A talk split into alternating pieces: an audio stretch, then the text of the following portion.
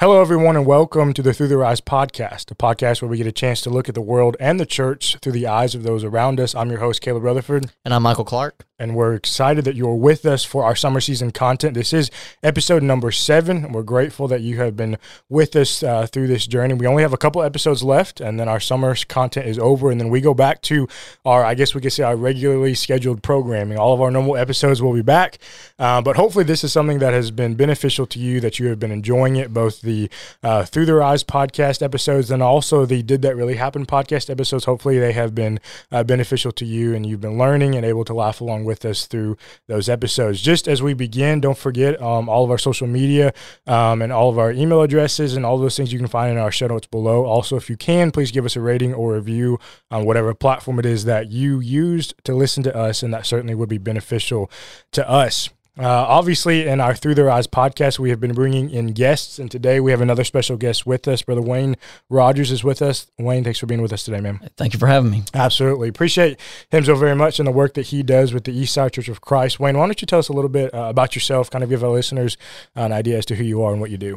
Um, I'm a gospel preacher. I've been preaching uh, nearly 25 years now, and uh, we we've preached in Florida, in Georgia, Mississippi, and now in East Tennessee in the Maryville, uh, Tennessee area, and so love preaching in the area of the mountains and sure. being able to see the God's beauty uh, out there, but also uh, to be kind of close to to some good brethren, just as y'all are. Absolutely, and uh, to to be able to spend this time together, and so very thankful. Definitely.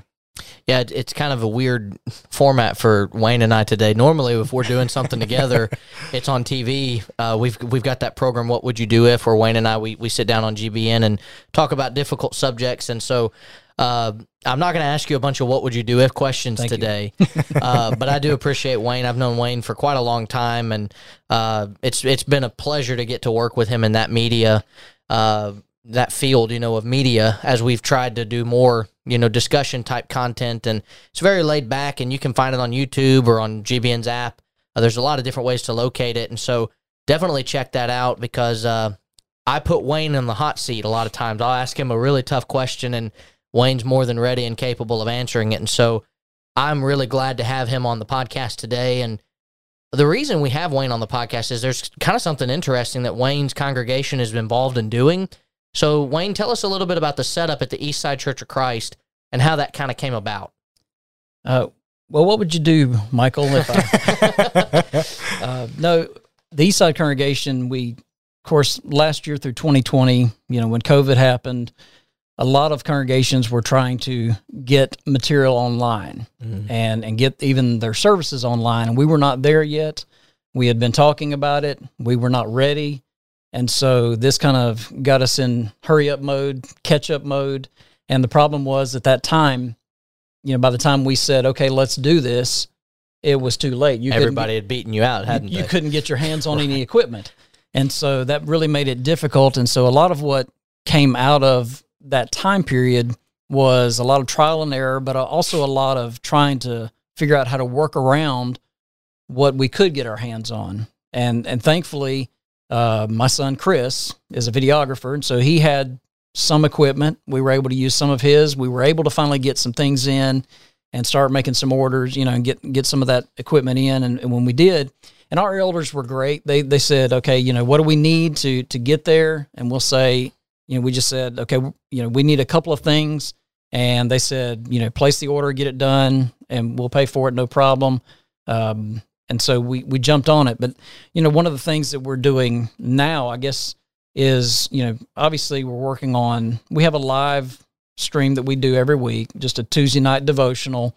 Uh, it's nothing fancy, but, you know, that, that kind of came out of that time frame as well.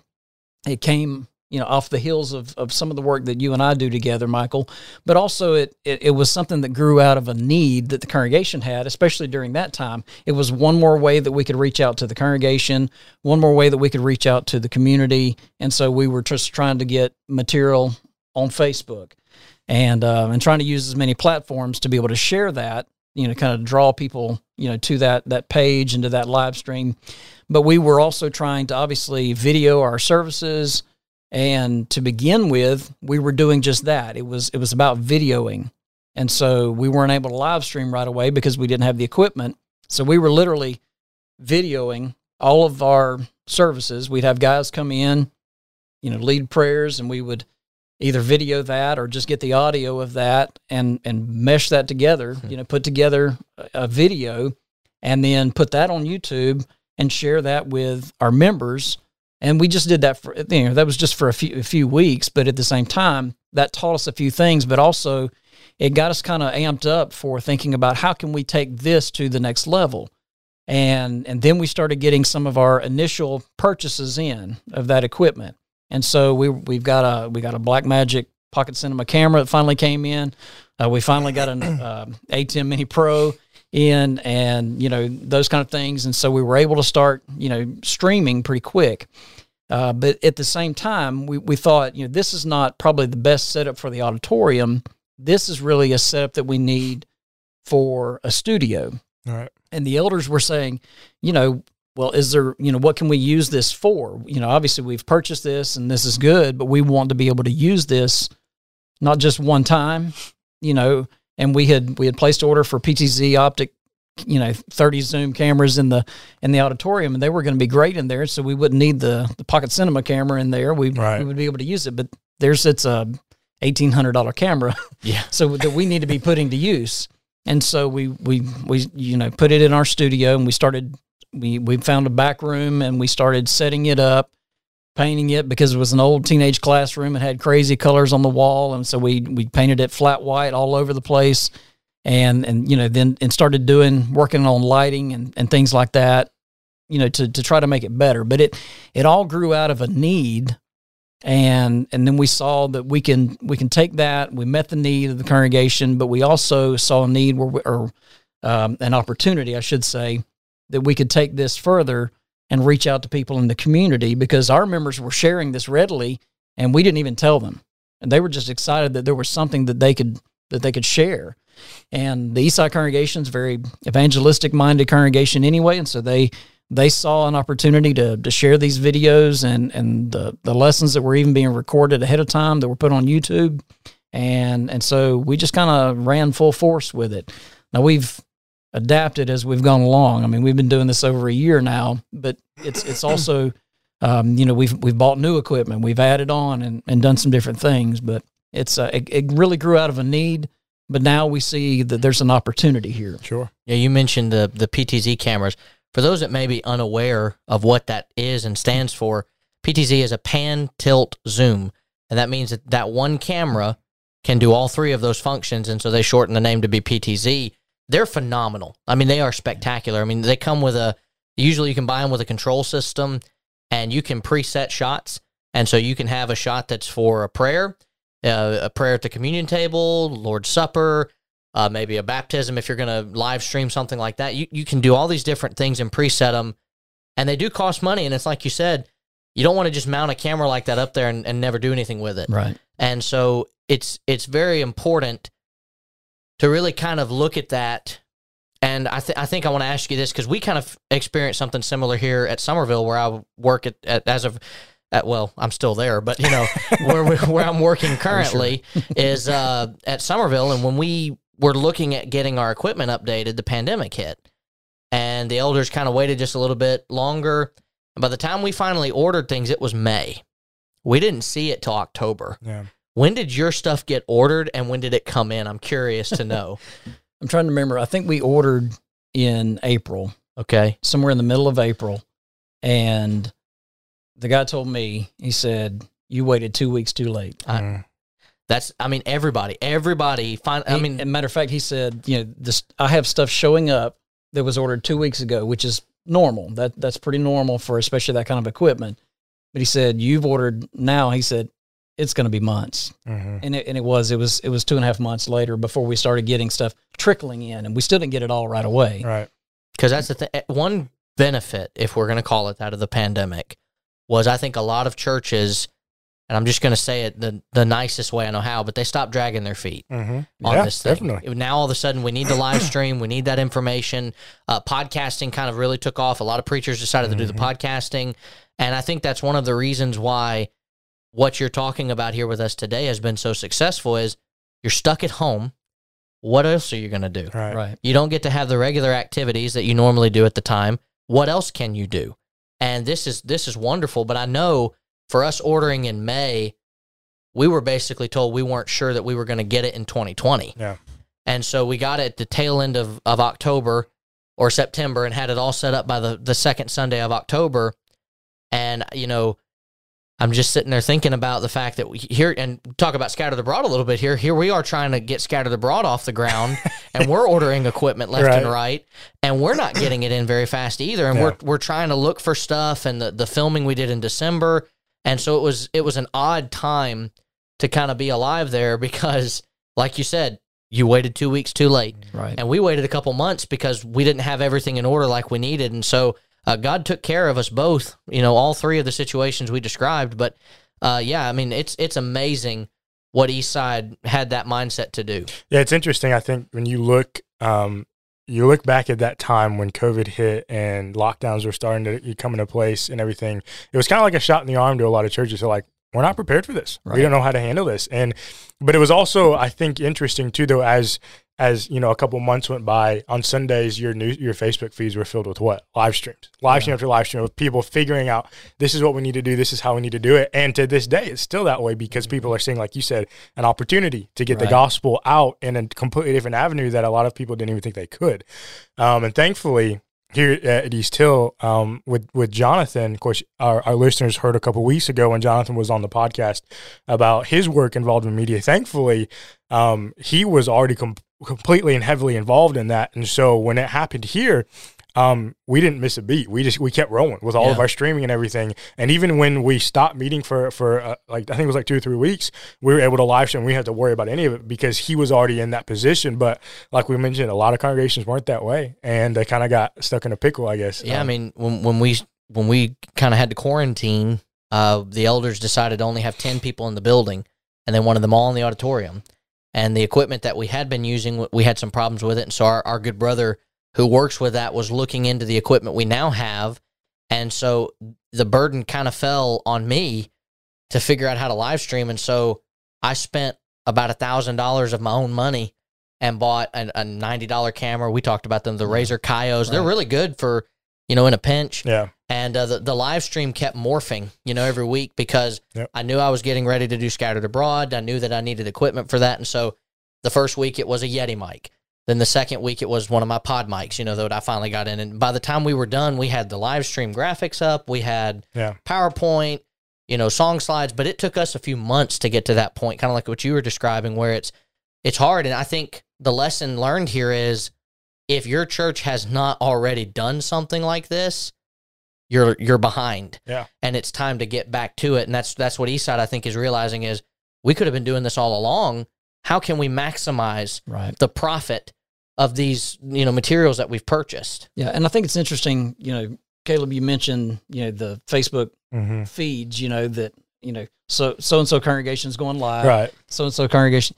I, I counted last week or Sunday that it was. I think I saw in my feed. You know, but we start early. We're Mhm. on you know Eastern time Right. too, and so uh, we start at at nine o'clock. I just happened to look at the feed, and it said something. I think I counted like twenty four, either twenty five congregations that were. You know that I follow Yeah. that were going live, and, and that's impressive. yeah, Because a year ago before, you wouldn't have seen that. right, That's Or just maybe a year and a Facebook, half. right? That's that was not that's just yeah, Facebook. not that even wasn't YouTube. that wasn't yeah. YouTube or anything. That was just Facebook. Yeah, I just happened to glance at it and I was and I was just kind of scrolling through and I was impressed. yeah, And uh, you know, it's something that even ten years ago, this is something that you know I, I've always thought the congregation. You know, we have a tool, and you know sometimes social media gets a bad rap. Mhm. And it certainly can. It can be used for evil. It can be used for outing things that shouldn't be outed. You know, it, it it's it, it has the potential for wrong right, as well as anything does in this life.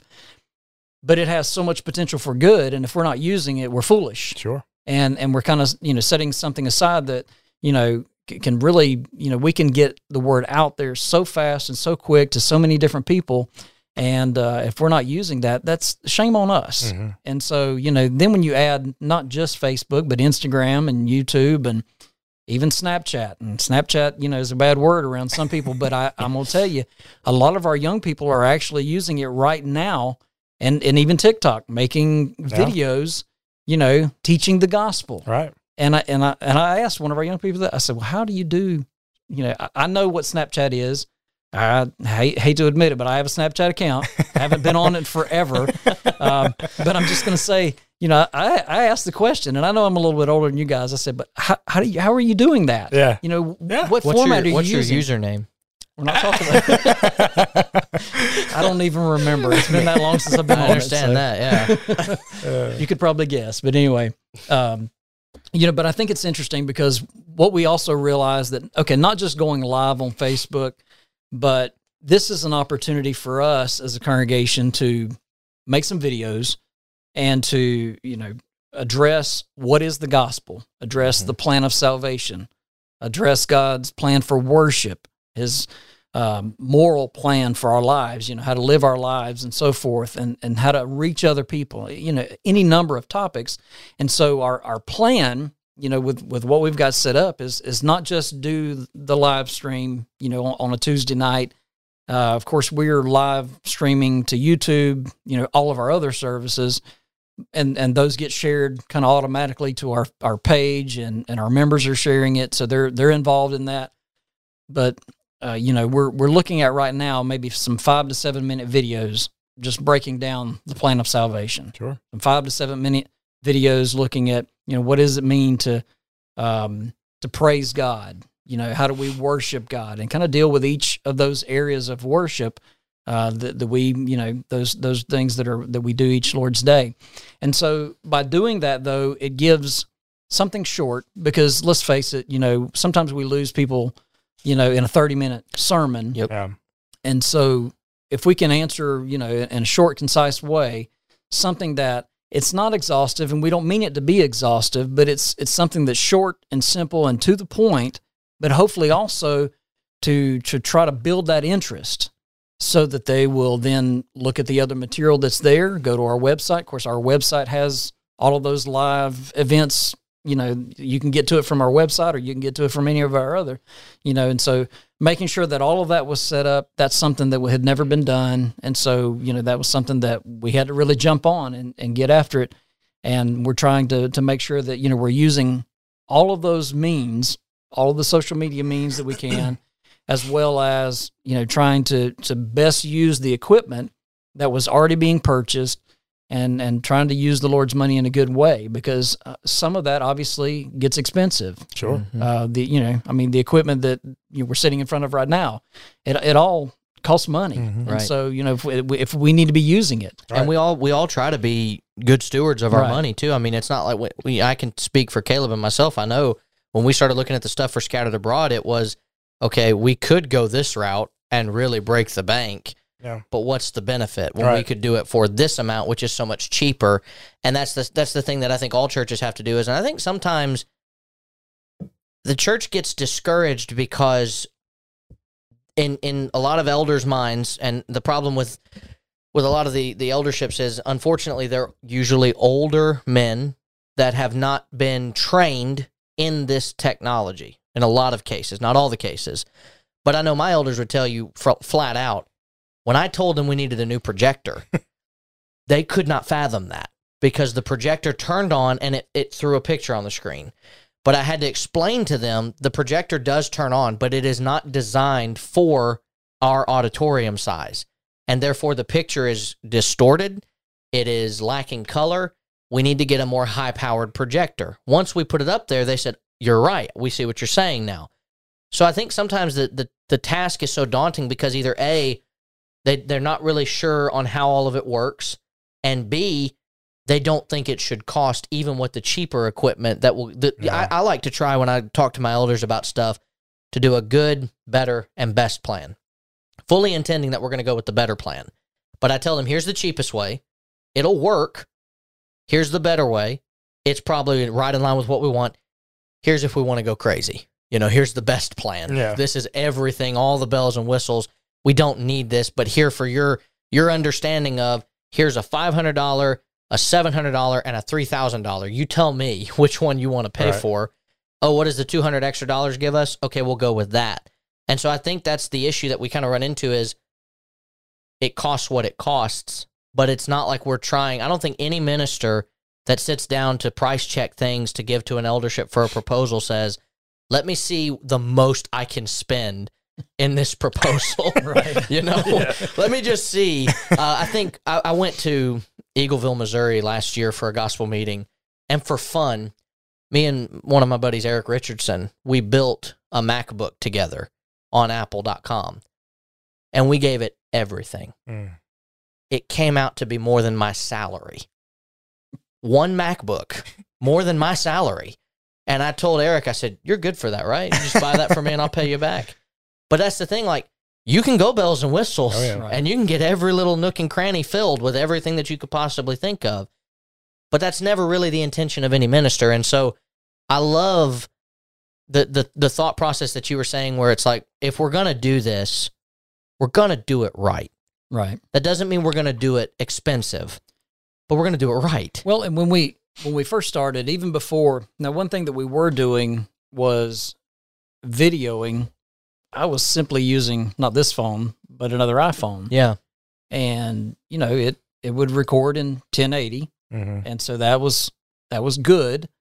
The you know we were getting the audio, pulling the audio from the back, so the audio was good because let's face it, part of the problem, you know, if a video is decent, even if the video is really good, but the audio is bad, Yep. It's the catch 22. you're you're not going to watch that Right. video. And so, you know, what we tried to do was make sure, okay, if, if I can get video, and, and I'd set it up on a cheap tripod up front, in front of the front pew, at an angle, weird angle, at a weird, you know, coming up at me a little Yeah. bit, you know, just to get something started. And then what I would do is, you know, open up Premiere or whatever and start adding in my PowerPoint slides and Mhm. you know, and, and Chris was there to help me edit all that and kind of, well, he showed me how to do Premiere. So I, I had not used it before. so he, a lot of that he did kind of on the front end to help me out. But, you know, again, if you want to get started, you can get started really cheap because you can use your phone and most phones, most smartphones out there now have good, good enough quality to get a good picture. Um, you know, what I, what I hope to see is that some of our brethren who started out that way, that they're not still doing that a year later that they, that they've realized that the upshot of your chin is probably not the best preaching angle for teaching the gospel to right. people. Yeah. Uh, okay, so uh, so it, it can it needs to get better Mhm. progressively, you know, and you can start with what you have and and you build, you you know, you set aside a budget for it, you work on it and and you start adding things along the way so that you get a little bit better at, you know, get a better video, get a better audio and uh, I think all those things are important. One of the things that we hope to accomplish at Eastside is to also take uh, kind of an interview scenario with our members, the ones that are willing, because face it, they, they won't all be willing to do that. Right. Um, it'd be great if they would, but they won't do it. Um, when we have that, use that, and, and of course, you know that's where I'm gonna put Chris to, to work. it's great when you're voluntold to do things. That's right. But uh, We so- all went to Memphis. That's right. that's the way that works, you know. Uh, but anyway, uh, I'm- to volunteer Chris to, to put together, you know, some of that video. And uh, actually, the elders have been really good uh, because they saw a need and, and even the work because Chris's work went down. So I, I do have to kind of give a shout out to our elders in that way. They they were really good to Chris. You know, a lot of the video work that he was doing on the side all shut down when everything else shut down, and so Yeah. he didn't have all the extra work that you know where he was making good money, and so the congregation, you know, helped you know uh, offset some of his Yeah. expenses because he was he was up there right beside me. Yeah. I was there every day trying to figure out how to how to get this thing working, and he was Yeah. right there beside me, you know, working with me, and so that was uh, that was tremendous, and that, that was a big help.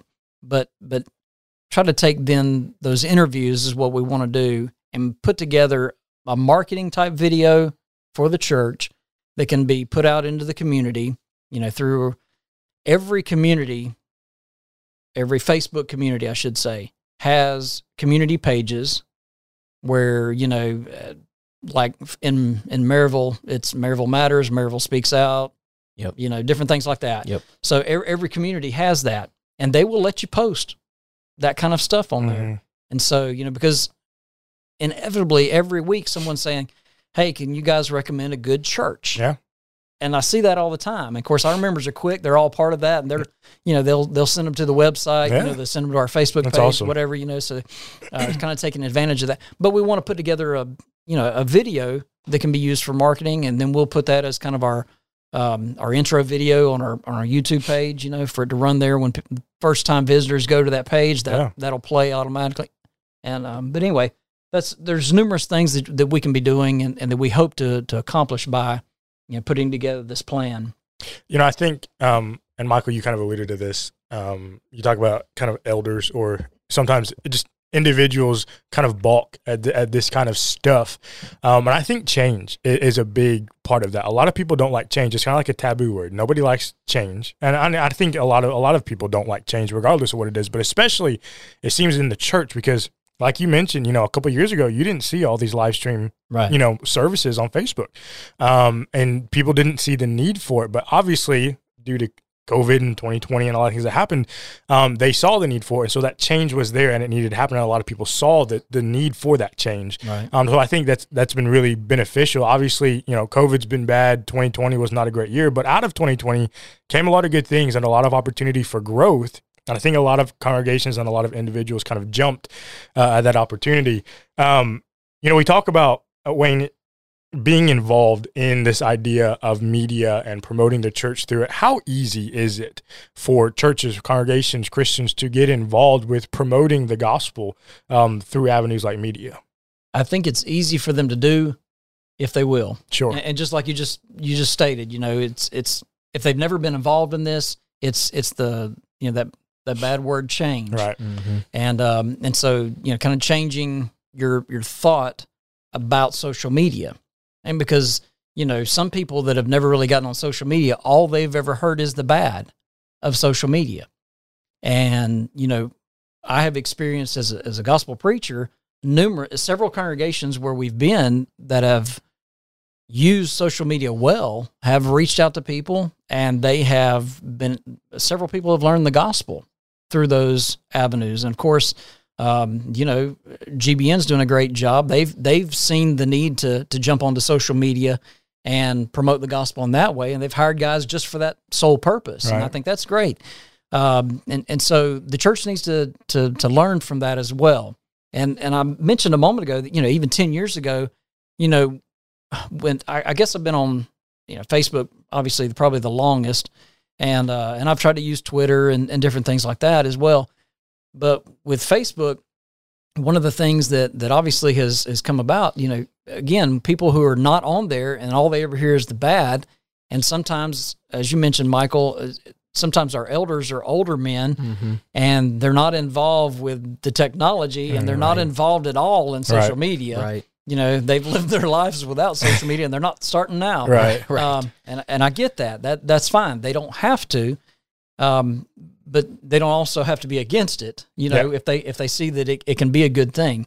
And and I've had congregations where uh, the elderships were just completely against even having a Facebook page. And I tried to show them the the need for that you know. Um, years ago at foundations I was asked to speak on kind of this topic using media social media in Mhm. particular in, in evangelism. Right. and and I went back and preached that at a congregation where I was preaching at the time, and it just got I got the head the head shake, you know, going no no no, we're not doing that. Um, but when you have a congregation that's evangelistic minded, they'll join in. They'll they'll get with it, and Sure. it's really not that difficult, you know, because you already have, you know, more than half of the congregation is probably on Facebook Right. and others maybe you know have been in uh, maybe they have a twitter account or something like that and maybe they have uh, snap you know some of the younger group will have snapchat and instagram and things like that. And those things are you know the gospel is easy to ch- uh, to share. Mm-hmm. and so if if the church is there putting out good material for them to share then it's easy for the members to get involved. And, and you think about the first century church; they lived, you know, BF before Facebook. You know, they Right. they did not have social media. to worry about. And um and so they they lived their lives socially though still. And I, I mentioned this in a podcast, uh, I believe with Brother Derek Coble. We talked about Acts chapter two, verses forty-two through forty-seven, and they went where the people were, Right. but they went where the people that had similar interests were, because it says daily in the temple. They didn't have church buildings yet, and they worshipped on a daily basis, but they went where the people were. Right. And they went not just where the people were in general, but where like minded people would be because the people in the temple, while not being Christians, would most of the times believe there is a God, that he is the God of the Bible. And now you've got a much easier opportunity to talk about the Lord with them. And we're told that they grew by doing that. It's hard for me to imagine the first century church existing today and not having a podcast and not Right. having their, their services live streamed and not doing all of these things because you you try to reach as many people as possible. And I know I, I know it's not easy to to sit there and say, tomorrow morning we're going to uh we're we're gonna just start live streaming. no, you- you're gonna have to you're gonna have to look at it a little bit and figure that out. Um, I know that everything that I have done with with our podcasts has has been changing. Uh, we're sitting Yeah. here in Caleb's office recording this right now, and Caleb's office has changed quite a bit since the last time I was in here because he's constantly trying to morph it to be a good podcasting station slash workstation. I have in my office um, two computers. One of them is called my podcast station. All I do is podcast on it and any of my live stuff. And then the other one's called my workstation. That's where I do my sermon studying, my Bible class preparations, all that kind of stuff. And I do know this something that has always struck me as interesting that I, I, I'm not trying to pat anybody like myself on the back when I say this, but I'll just give my experience. Back in 2010, when I started doing lessons from a park bench, my experience with that was quite rapid growth of people sharing it. And it got to a point where I would be at school and people would come up to me and say, I saw your park bench video. Now, I was not always the best example back then at school. I think a lot of us can admit that as well. But it started to dawn on me when that was happening that, wait a minute, it's not just my Church of Christ friends and brethren that are seeing this Oh yeah. because other people are sharing it and other people and it got to a point where I I did not even know of the people that were watching it and this was well before the stuff that we have at our disposal now. And I mentioned this in the podcast with Joe Wells. I retired the park bench because I just I don't do that program anymore. But I haven't stopped being involved in media. And not because I, I think that I'm so great or that Wayne and I think we're so great when we sit down to do what would you do if, but because there's a need Mm. Right. and there's a need for kind of the the more laid back programming that we have because it, it's wonderful and we, we sometimes have joked about this in the brotherhood that you can have two green ferns and you know some some bad lighting as some congregations have only been able to do what they can do. And a guy in a cheap suit and he can preach the gospel. And that's that's still great. The gospel's the gospel. But i think one of the things that gbn noticed was right around the time we were starting to do it was called conversations with chris back then some of these other programs that were more laid back they were very popular because a lot of people enjoyed watching programming that was more conversational Right. and that's what What Would You Do If is. That's what we try to do a lot of our podcasts with. And it's so much more conversational that it, it should be easy for any church to get involved with doing this. Right. And it's like it's like Wayne said, if you'll just share it. I mean, even if you just say nothing about it, just share it. Just just post it to somewhere and say, We're doing a live stream tonight. We're really excited about it. We'd love for you to join. And I, I see that all the time. I see Devos posted by uh like like Jerry Elder. I see him posting Yeah. those garage devos that he does and other people posting devos that they do. And I can, if I really want to, tune into a devo and be there even if I'm not there. Yeah. And there's just so much at our disposal that it, it just kind of is a little bit baffling to me that there's not more push for this. But I think it's because we mentioned through no fault of our own elders, they're only knowledgeable of what they're knowledgeable in. And a lot of that is unfortunately not tech. And so the hard battle, I think, in the first place is convincing. You know, you have to be able to prove that you need it.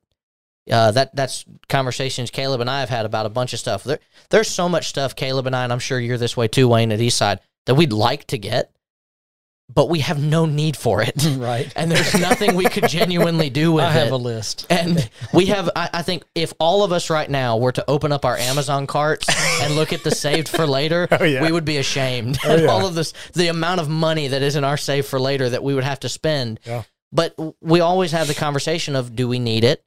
Is it going to be affordable and be effective? Right. And sometimes that even means downgrading equipment. Right. Uh, our first proposal for some of the stuff we looked at was a lot more expensive than what we ended up going with because we finally figured out we can go that other route Yeah. And, it and worked, have worked just, just great. Yeah, it's just Yeah. as good. And I think that's the importance of trying to show to people that you're going to have some congregations that have. How many members do y'all have, Wayne? Uh, about 180. 180? Caleb? Uh, Pre COVID, we were at like 220. And we, we were about like 150 before COVID. If everybody would come on a Yeah. Sunday, of course, that's what we all mean, right? If everybody Right. shows up, it's Counting 180. everybody. It's Yeah. 220. but all of those together, we all have probably different budgets at our congregation each Right. week. And the budgets of each congregation is different. However, the the thing that I think needs to be looked at is just because East Hill, let's just say, drops twenty thousand dollars on a brand new sound system and a brand new you know recording equipment, does not mean that the you know backwater Church of Christ in the middle of nowhere, Mississippi, has to spend twenty grand. Right. They they can do it as cheap as they need to do it. Right. Just do it. Just just I mean Nike, you know, you just just do it. Just find a way to get it done if you can and work your way up. And if if the best you can do is a laptop, do a laptop. Go for it. Yeah. You know, set some books up to make it level. Yeah. Uh, my dad, I'll, I'll tell on him real quick because he's not here to get on to me. um, I've seen my dad's live stream set up, and my dad's not as involved in doing this like I have become. Uh, it's just not something he was involved in doing, and so he's never really needed to buy the equipment. And so I've walked into the dining room where he normally records if he's on like the Connect Gospel meetings or stuff, and he's got like five to ten books, and then his laptop sitting right on it where it's level with his face. That's his camera. Yep. And that's wonderful. You can do that very easily. And there's nothing wrong with that. It looks good. It, it's passable. It, It's it- a built-in teleprompter too. yeah. That's exactly you, right. you got your notes. You got everything that you possibly need. Whereas I'm I'm more uh, uppity, I guess you could say, because in front of me right now I have like the most insane setup just for this one podcast that we're doing. But that's that's just a difference of people. right. Your budget is your budget. You can only do what the church allows you to do and what the church tells you to do. However, I have noticed this before I go to the next question here, and I want to ask your opinion on this before we go to my next question.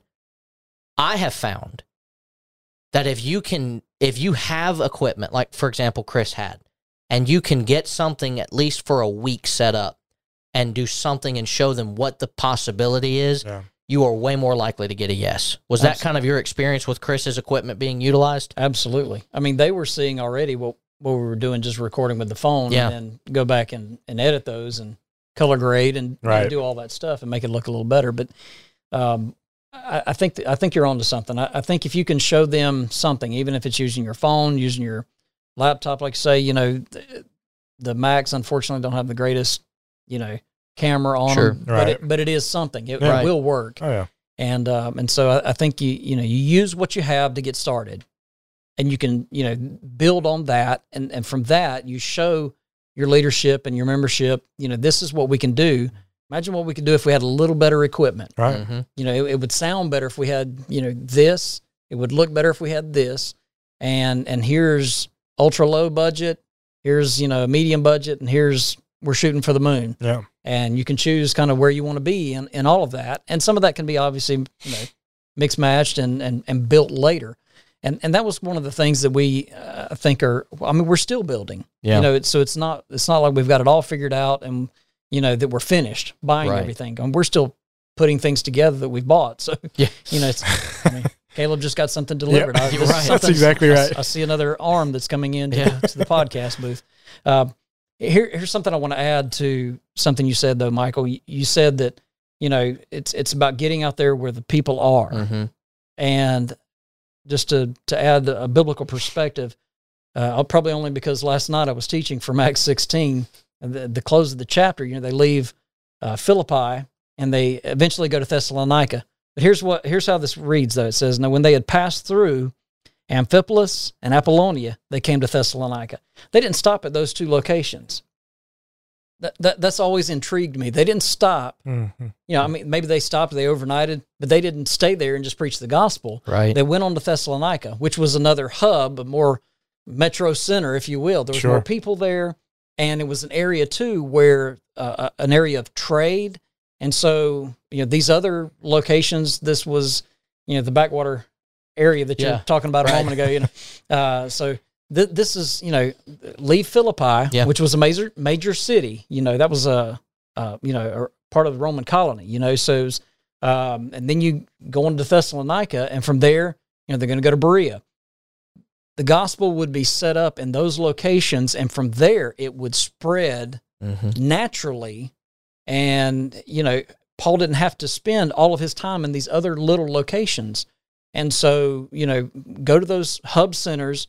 Um, you know, Brother Ira Rice years ago, you know, saw the need to go to Singapore, you know, and from there, the gospel could be spread into so many different countries in, in Far East Asia, you know, and so and, and I think that's that's what we're talking about is that when we look at social media, you go where the people are Right. you know and and you think about okay who can best reach somebody um you know in these locations Mhm. you know whether it be facebook whether it be twitter whether it be you know you, using youtube whether it be you know then sharing those on instagram facebook wherever you're going. But think about then how can i best reach those people in those locations throughout the world? Not just my community. I mean this is bigger than just my community because it has the potential to go across the world. I Right. get mm-hmm. messages from people all over the world you know that somehow found our facebook mm-hmm. page Yeah. because it was shared by 20 people this past week Right. and so you know that's that's that always intrigues me but that's that's really what it's about I had someone today message me on Facebook and they said,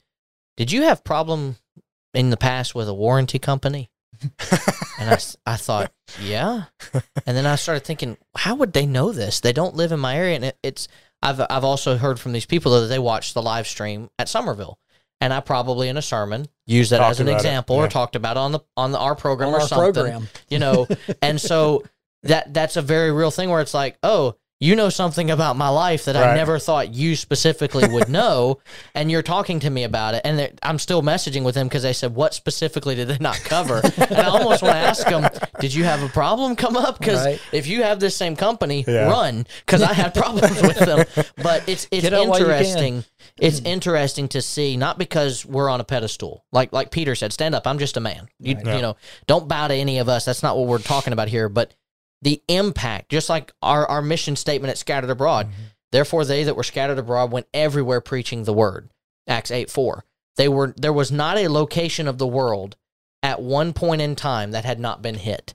And yet today when we have the ability to click a button and hit every corner of the world we have a lot of people that are hesitant. Now i know some churches i I preached in enid mississippi for for about three years. Mhm. that place is not easily set up for Wi-Fi.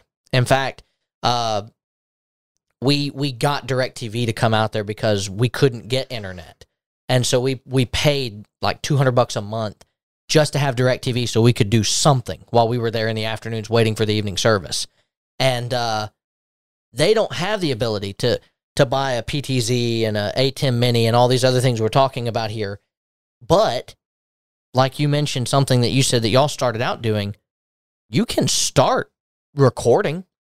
And when you get home, upload it through YouTube and have it done that way. You don't have to live stream everything to, to have something going on. Right. And I think that's that's the other thing I, I, I neglected to mention earlier was just doing it doesn't mean that I expect every church or that any of us here expect every church to have a live feed with the the PTZs and all that other stuff. right Uh, not every church can do that.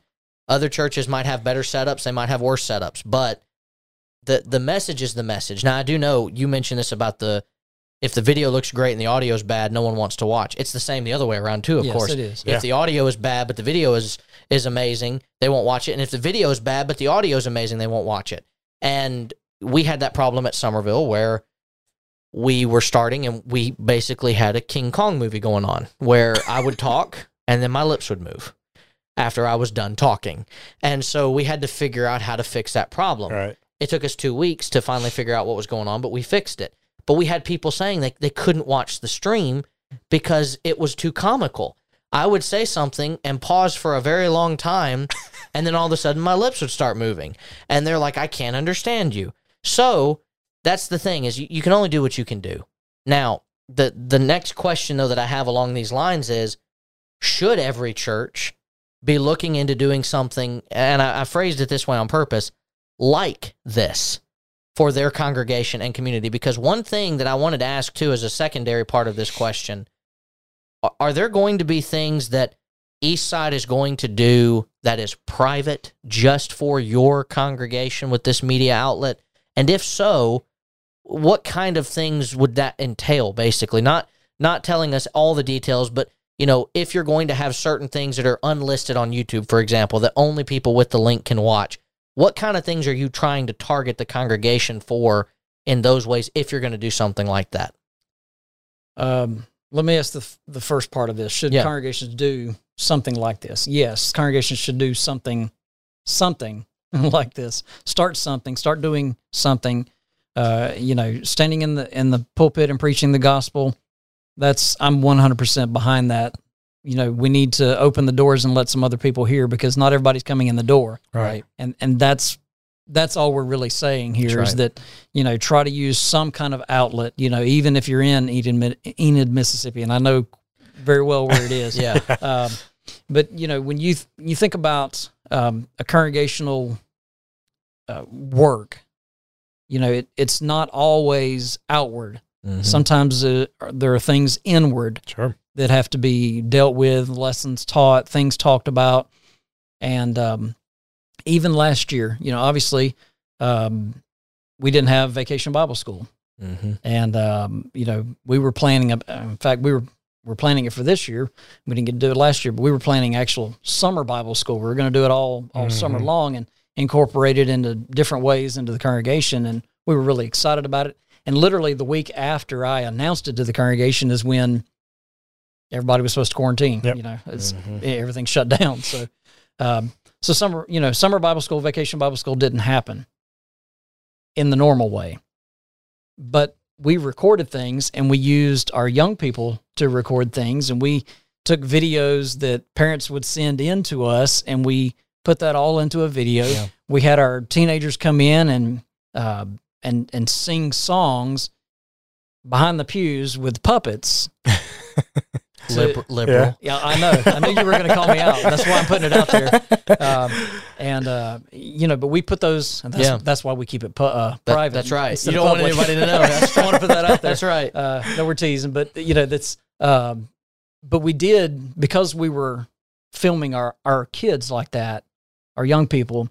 That's not something that we wanted to put out for the world to see on YouTube, and so we were especially mindful of that and that's something that you know this was going to be in house and for the congregation so we we shared it we, s- we sent out an email to our members with the link and so they could get on there and they could see it you know that that if they had the link you know they they could see it but Right. um, but that was that was one thing. But again, you can teach some.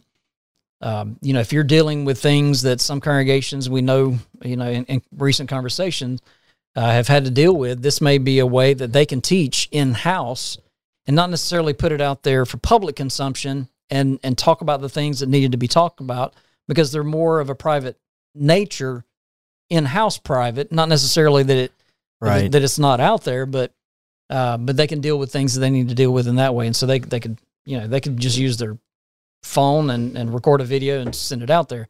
But but whatever they're doing, I, I think that's Im- important to think about that there are ways that you can use this and not you know and and not just in an outward way, but also inward to teach, to encourage, and uh, and try to you know educate the congregation. Yeah, and I think that's the important thing when we talk about educating the congregation.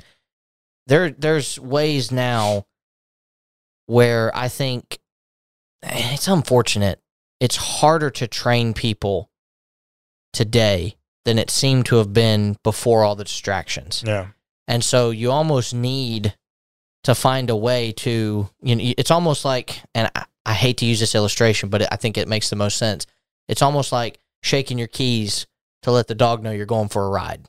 And the dog gets so excited when you shake the keys. And so it gets really excited because even, even when we were growing up, if my dad would grab his keys, my dog flipped out and was like, We're going outside? Where are we going? Let's go. Hey, I'm right by the door. And then when my dad wouldn't take the dog with him, the dog would look like it had been shot. You know, like what? We're not going outside.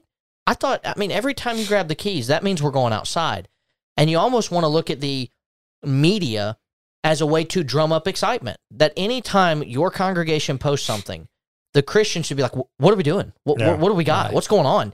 Not because they're they're a dog, but because there should be this level of excitement that, "Ooh, there's something else for me to devour." Because for me, I love watching television. I watch television while I work. I'm weird like that. I, I always have something playing, whether it's a podcast, it's a, a YouTube video, something, because I have to have multiple things going on. Now, in order for me to work effectively, I need to be excited about what I'm watching. I don't want to watch, you know, a bunch of boring things. And so I have to watch stuff that I actually enjoy. If I don't enjoy it, I turn it off Right. and I find the next video. Christianity is not supposed to be entertaining, but I am supposed to be engaged. And I have to be engaged. And so the the task before us is getting involved in these things and making it as engaging as possible without going to the point of sometimes I talk to people and Caleb and I we've talked about this before about just general things. If we're going to do something, we have to make sure it's modern enough that people are invested and interested, but not that it teeters so far into modernism that we're now liberal and that we're in, in danger of that. And there's the there's the balance that has to be found. But you don't want it to be 1980s. You know, you want it to be modern as best as possible to where someone would look at that and say, I'm interested in what you're providing. Because that's the same thing we do in everything else we consume. If I go to a restaurant and I don't like what's on the menu, I don't eat there. If I if I go somewhere else and I'm not really invested in what, what they have to offer, I don't buy stuff from there. Yeah.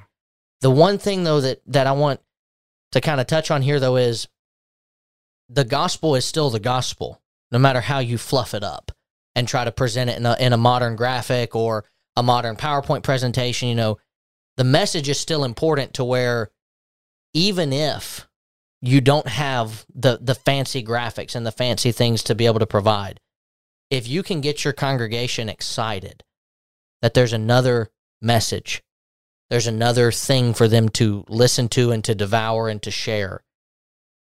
That should excite them just as much.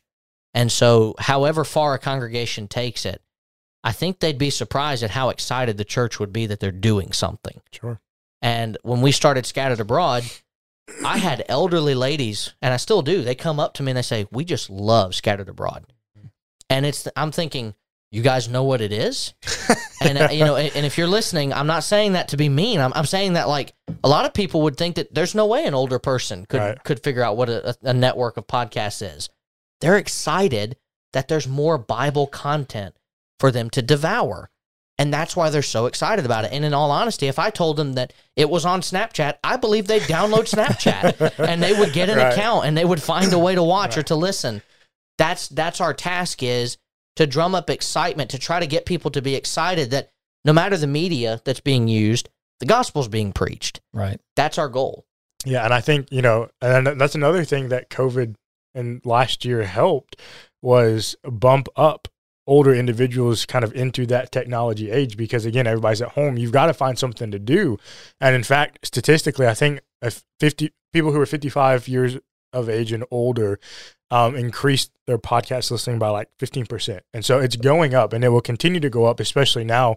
Um, I think people see how prevalent it is. Wayne, let me ask you this. Um, let's just say you, you've gone out, you've kind of, you've, you've bought equipment, you've set everything up, you're ready to roll, but nobody knows how to use it. Right, because you've got to be able to use it in order. I mean, it can it can sit there, it can look pretty, but it's not going to going to work itself. You've got to have people who know how to use it. So, how do you go about training individuals and getting them equipped to use this equipment um, that that we've got? Well, let me ask you this question to answer that. Who would you go to um, to say that, you know, to, to get them in, involved in something who are not going to be scared to death to touch something and they're going to mess it up? Young Younger people. people, A younger person. right? Okay. They'll break uh, something and then say, "You told me to play with That's it. right. You, know? You, you told me to do Yeah, this. you told me to hit it. I don't know what you expected. You didn't say how hard, right. Yeah. You may have to give a little more detail. Yeah. Smash but- that record button. Not with a sledgehammer. Just hit the button. Tap the button. That's right. so so I think it's the same way that you train anybody for anything. You know, you get them involved and and especially when it comes to technology, you know, I'm not again, you know, and I'm thankful, you know, to to hear, you know, older people taking such an interest. Um, unfortunately, I'm starting to fall into that category, and I and yes, I have an interest in your podcast, Michael. Uh, but you know, you, you get people involved the same way you, you get them excited about things. Well, you know, younger people, they're going to be much more excited about social media. They're going to know much more about it. There's going to be less training involved in that because they use it all the time. And so they probably know more about it than you do, Mm. uh, truth be told. Right. But you, but you may have to give them some parameters, obviously, Right. you know, how, how you want this to be done. And, you know, you working with the elders have already kind of set those parameters. And so you've got to train them on what those are as well as what we're doing here. You know, how, how to control this, how to do this, how to make this work, and how to record this, and, and so forth. And then how to load it up at the end of the night. So uh, all, all of those things. But I think because because this is their gig, this is what they do. They're on Facebook and they're on Instagram and they're on Snapchat. You know, they're they're going to be much more in tune to this. That's not to say that somebody else can't be trained, but here's what I love to see when when I walk into East Side, and and everybody's coming in. Um, you know, we have a booth back there in the back of the you know of the auditorium, and we've got our two computers set up. One set up to run the songs and the slideshow and all, and all that stuff, and then we've got another one that's set up for live stream and and and you know it does all that. And we've got our mm-hmm. soundboard in the middle of it all, and so there's a lot there's a lot going on back there. And I'll watch people walk by it, some of the older folks, and even some folks that are my age, and they look at it and they go, "I wouldn't even know where to start back there." And then I'll watch a nine year old walk up into the into the booth and sit down and go, All right, it's my night to do this. So Yeah. show me what to do. You know, they're all about it. They Yeah. they want to get involved. And so, you know, that's how we've we've actually been training them and we'll train them. We'll first let them click the space bar to change Yep. the slides, you know. And uh, you know, our our it's um our, our one of our deacons who's who's over, you know, all of the technology and all of that he's actually a, programmer of sorts, and he he's written a program to kind of put all that into one thing. You know, all the songs he can put in. You know, here's the song leader gives him a list, and you know, I'm, we're going to sing verses one, two, and four, and he can check that off or whatever. It makes a whole PowerPoint program, Yeah. including my class or my sermon or whatever's up next or in between it. And he has, you know, and he types all that up, and he's showing the young, those eight and nine year olds who are sitting back there with him, actually how to start doing that. Yeah. And then once they, you know, once that program pops up and it's ready, all they sit there and do is just hit the space bar and they're singing along, you know, and, and so they're learning it there. And then they're starting to learn now when to hit this button for the micro, you know, for the handheld or for the lav Yeah. or, you know, for the singing mics and to turn off the, the main stage mic and, you know, when to do all of those things. And then the next phase will be train them over there on the live stream. So we're getting them used to what's going on so they can kind of see the whole picture you know, and that's not necessarily in the studio. That's in the auditorium. But again, Right. it's the same. Uh, you know, it's it's all part of the same setup. It's all part of the same thing that, that we're doing. You know, and trying to trying to get it out there. And of course, you know, Eastside's not any different than than a lot of congregations who have been doing this for a long time. You know, we were just a little behind the gun getting started. But you know, I, I think it's about finding some you know folks who have an interest in that, and then sitting down with them and just getting them involved. We've got a, uh, a young man who just graduated high school you know, who's who's not very active. He's very quiet and he's shy. I mean, he's, he's like deathly shy. You know, you, you, you speak to him and he, you know, he's he's scared that he's got to answer. You know? Yeah. Um, but you know, I, I love him to death. But you know, I said, hey man, you know, come help us with this. You know, and because I know he's a techie guy. Yeah. This is nothing to him. You know, he knows more of this than than we do. And so I'm trying to get him involved, you know, and he's gone back there and he's worked it a couple times, you know, and I see his interest peaking and you know, he's in college, so I know he's busy and doesn't have to, you know, the time to sit there maybe as, as somebody else does, but you know, he's he's learning it. So you can get all sorts of people involved in this and and show them and train them and it's it's really not all that hard and difficult. Yeah. It- It's just Is- it's just learning. Is there a way in your mind to maybe like pique the interest of people to into working and doing those kind of running AV booths and stuff like that? Because you know, like you said, there could be a, a place where you're at there where nobody wants to do it. Is there a way to try to pique that interest and get the involvement? Uh, And I think that's right. There's you know, some congregations will have people nobody wants to Right. I don't want to touch it. Right. I, I don't want, you know, and the, the poor preachers up there, uh, I, I won't say, um, you know, where I've been in this, but I've had, you know, where the laptop was in the podium, Right. and all of the equipment to get things started was in the podium, and you do this, you you Yeah. click five or six buttons before you get started. Everything's rolling now. Now you can now you can go. Right. And um, so, but you're still in charge of it. it doesn't need to be on Right, like that, right. you know. Um, you know, I've clicked the the song show bef- you know, before, and then you know get in there, and, and my PowerPoint's loaded up behind the songs, and you know, so I'm I'm clicking through the whole thing, even through the invitation song, Yeah. and I'm waiting on people to come up there, and I'm click, clicking the songs. You know, it's I, think that sometimes it's again by pressing need. hmm And if the congregation doesn't know that you have a need, Right. and and so sometimes it's not you may not be able to just build interest with people until they know there's some kind of need. hmm And when they see a need, they, they see me up there struggling because I'm having to turn around and go, okay, well, that's where we are in the song. Uh, that's where we are in the song. Yeah. And I'm click, click, click, you know, and and that's a little distracting. Sure. And so they know that I'm struggling to get that done when I need to be making eye contact, singing the song, and you know, looking deeply at people, you know, looking for their reaction and seeing who you know I may need to talk to after. I, I see that they wanted to, you know, maybe even come forward, but but they were kind of hanging on. That's probably who I'm going to go talk to this week and say, hey, I want to, you know, but I don't need to be paying attention to all the technology. Right. I need to be paying attention to, you know, those souls that are out there at, Sure. that, at that moment. And so letting the congregation know that you have a need, Sure. I think is where it starts. And then finding those who who will say, okay, well, what what can I do? I, I'm mm-hmm. not great at this, but if you'll show me, I'll try. Sure. All right, that's that's all I need. Yeah. That, that's an open door. Definitely. You know, and and but then don't leave that poor one soul back there doing it all for the next year or two Figure it by himself. Um, yeah. you know, get him some help quickly, you know, and uh, and I, and I think that's that's uh, the best way to go, approach it. you know it, it's it's kind of interesting i've i've found too if you almost make it sound so important Yeah. because it is i mean even even if it's as boring as just clicking a mouse or raising or lowering levels of audio or doing whatever Yeah.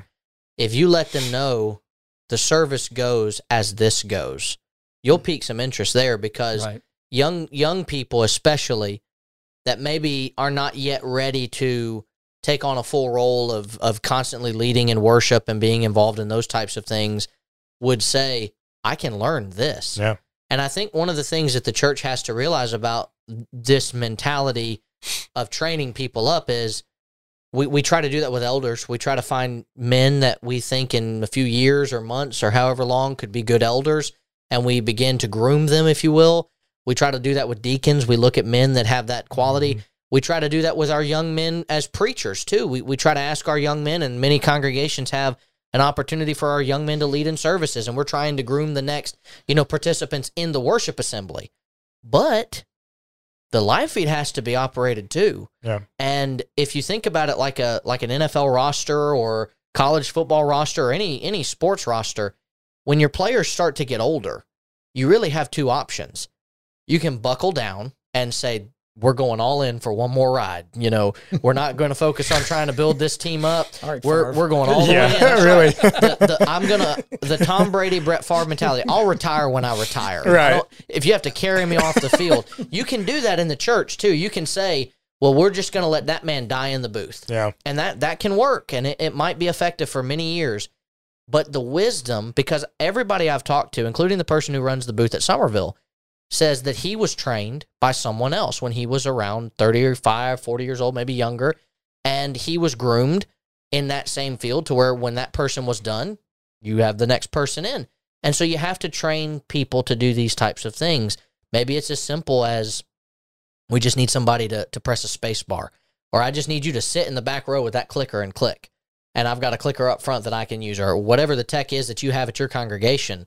But I think as we look to kind of button this all up, if you had to give maybe a, a few do's and don'ts, Wayne, in starting this, because I know if Caleb and I were talking about trying to launch a podcast network, we could tell you some do's and don'ts we learned uh, that we we wish we hadn't done, and some things we wish we had done.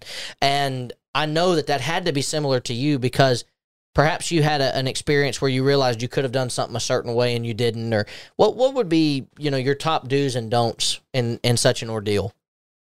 I think the first one is don't spend too much money, Yeah, right. but do spend enough money to get the Mhm. work done. Right. Sure. And as you can, spend a little more money to up the quality because it, that's what it usually is going to take. It's, Right. you know, you're going to get a better quality mic, you're going to get a better quality camera, you know, even, even the cabling Mm-hmm. Oh yeah. sometimes makes a difference in both sound and and video. And and so you guys know that, but um and so you know don't spend too much, but spend enough. And, and you know, and that doesn't mean that you, you know, if, A- Amazon Basics only gets you so far. That's right. You know? true, true we all know that brand. That's right. We, we've used that brand, but it's not always the end all be all. Uh, another one that I would say is, um, you know, there's there's a setup for any budget, and I think that's kind of what we've that would kind of encapsulate all that we've talked about so far. Is there there is a setup for any budget. You know, you know, so if you have fifty dollars to spend, you know, there's there's a budget that's for that. Amazon Basics, you know, get you a couple of things, you know, so that you can hook up maybe what you already have. Uh, but you know, there's uh, eventually, you know, plan for upgrading. Yeah. And so, um, and I think th- something else that would play into this would also be, you know, having to do with buying quality and also buying for the future. You know, again, you know, when we were talking about, okay, well, here's here's the low end, here's a better option, and here's shooting for the moon, here's the best that we could possibly get.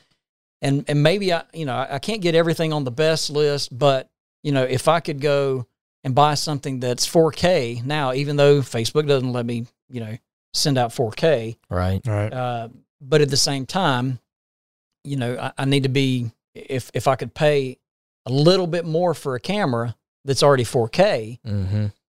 when it is ready, I already have a camera. I don't have Yeah. to upgrade my camera next Mhm. year or in two years when that's when that's going to happen. So, um, so you, you kind of have to weigh some of those options within those budgets. Sure. And so that's something to certainly think about. You, you kind of you touched on something I've told my elders, and I know Caleb's probably said this to people too.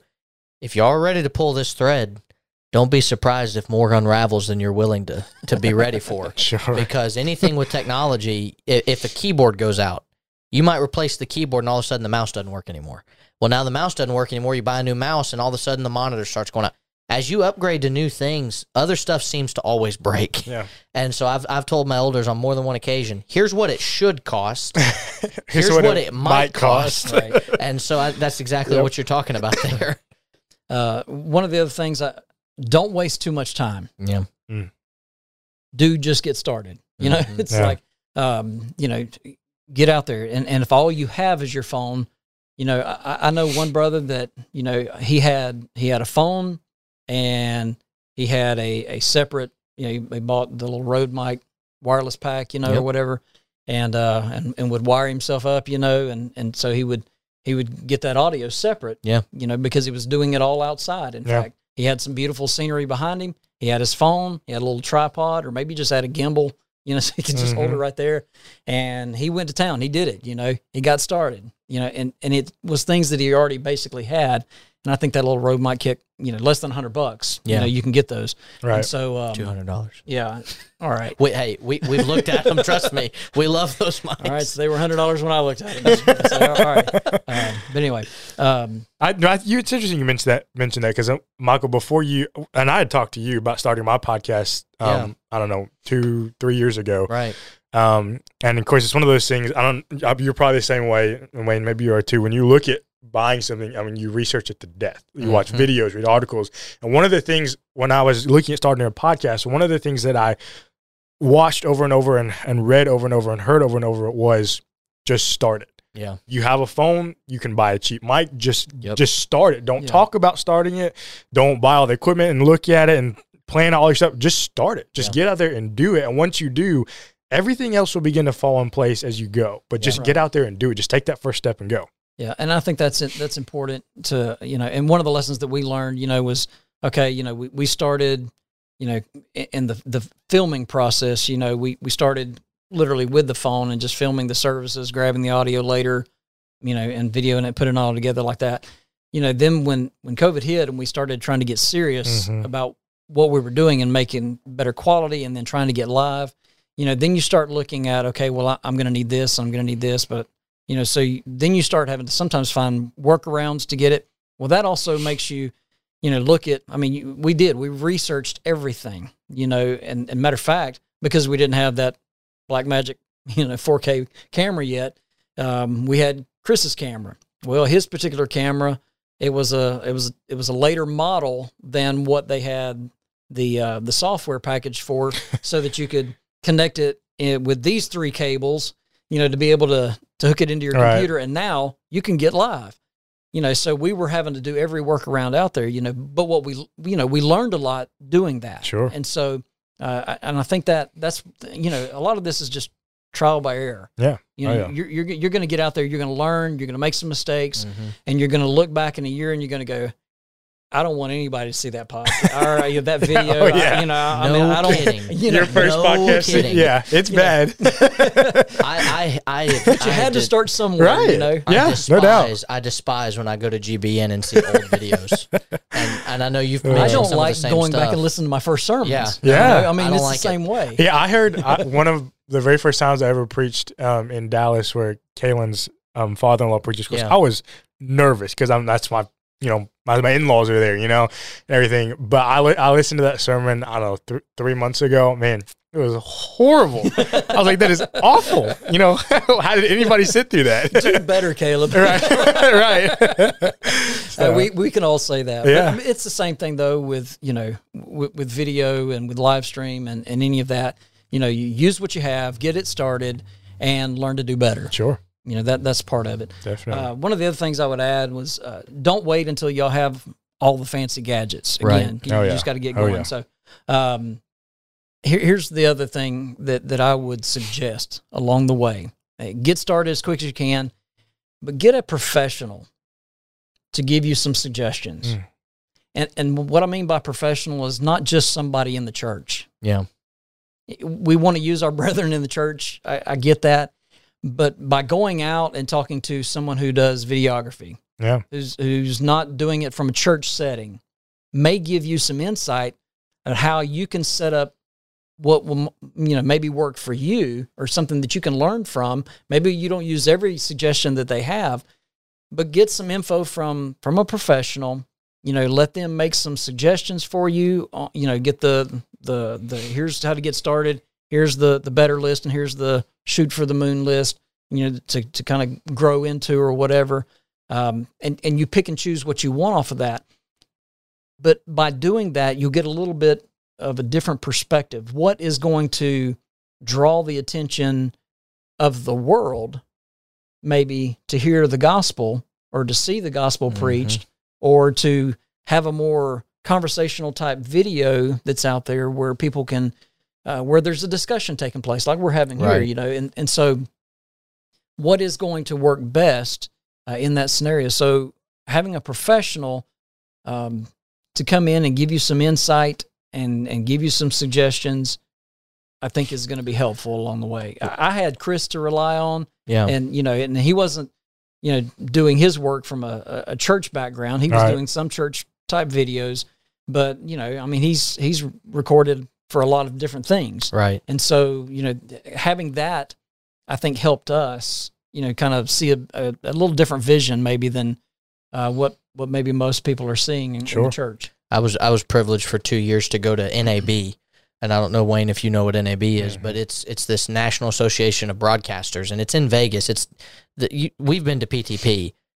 Imagine like twenty PTPs, and that's that's NAB's size. It's insane. I, I met Brian Baldinger one day as he was walking by a famous NFL analyst. You know, Mhm. I just said, "Hey, Brian," and he just kind of looked at me and waved and kept going. Like, He- who are you? he doesn't want to talk to me. But Hey, I mean, you see all of these things, and it, it is like kid in a candy store Yeah. for technology. Yeah. And I got to I got to go to dinner with some guys uh, with my father in law, and I picked their brain on things. Yeah. And it's like you said, it's you know I mentioned that earlier in this episode of the the the two ferns is great. Don't get me wrong, but I know that there's been jokes made by like Zach Galifianakis between the two ferns and stuff because it, that used to be the set for everything Right. and we have to we have to change and adapt as we go along and that that advice is probably invaluable and of course Wayne's not suggesting, or any of us suggesting, that if they're like, well, you're going to need to put up some pictures of movie posters and all this kind of stuff. We, we understand there's a limit to, to the, the advice that people might give you, but there is there's so much value in, in looking at it from a perspective of someone whose job it is to reach a vast majority of people Right. and to hear what they have to say because we we always talk about the gospel should be entertaining to us because it's the gospel. We should always entertain the gospel message because we're Christians. But the world is not. And I have to reach the world without being sinful in how I do it. Right. And so finding that balance is so critical. And I love that advice of of getting some people that they do this for a living, not for the church. You know, and obviously you spit the bones out that they may give you, but they're going to give you a ton of valuable information Yeah. and a ton of valuable information on the equipment that you need. Right. It's it's just there's so much knowledge out there by these guys. We need to be humble enough to understand, especially if you're just starting out. You know, there's a lot to learn about this, and I, I mean, and Wayne, you probably know more about this than than all of us do here. But I think you would suggest there's still things you have to learn about it too, right?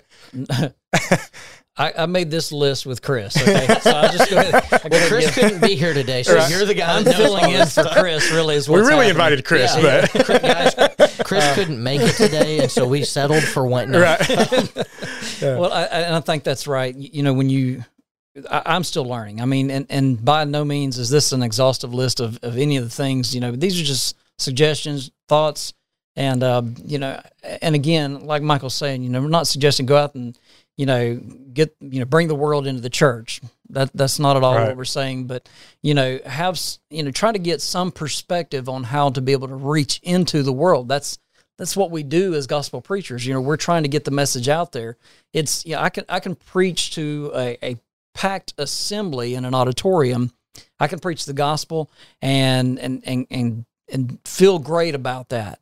But if I'm never getting outside of the building to get the gospel to the uns the unsaved, you know, to to those who are you know needing the gospel the most, I'm not doing my job. right, Yeah. no And, doubt. and, and so I, I think that's you know that's one thing that at least from a preacher's perspective we need to be thinking about. You know how we're using technology, and and again, you know we're, we're not we're not going to baptize our laptops, and we're not going to you know I, I get all that. You know I've had a couple that I wanted to throw in the water, but right. uh, but you know I think when it comes to technology, we've got it. We need to use it. Yeah, sure, no doubt.